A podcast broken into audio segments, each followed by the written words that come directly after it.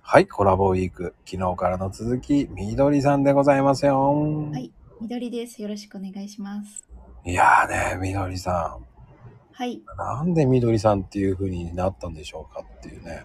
これって本名なのあ、本名じゃないです。ああ、そうなんだ。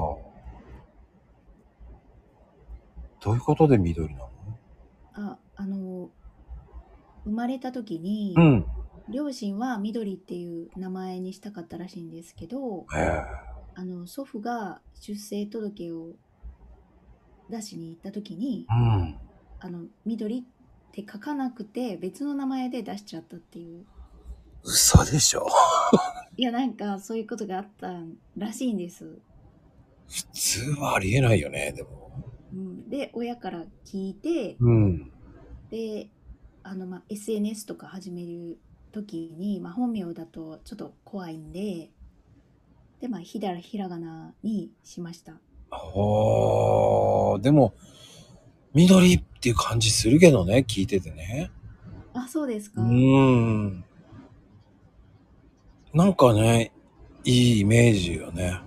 あそうですかなんかあでももしかしたら緑って名乗ってたら緑になってしまったのかもしれないですうん、でも、普通じゃ考えられないけどね。おじいちゃん何やってんだって思うけど ね。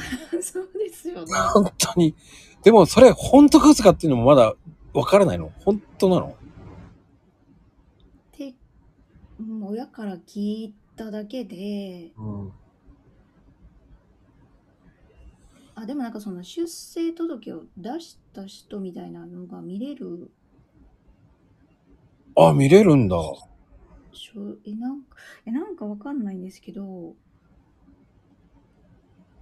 見れるへえ。見れたようなまあね、でもびっくりだね。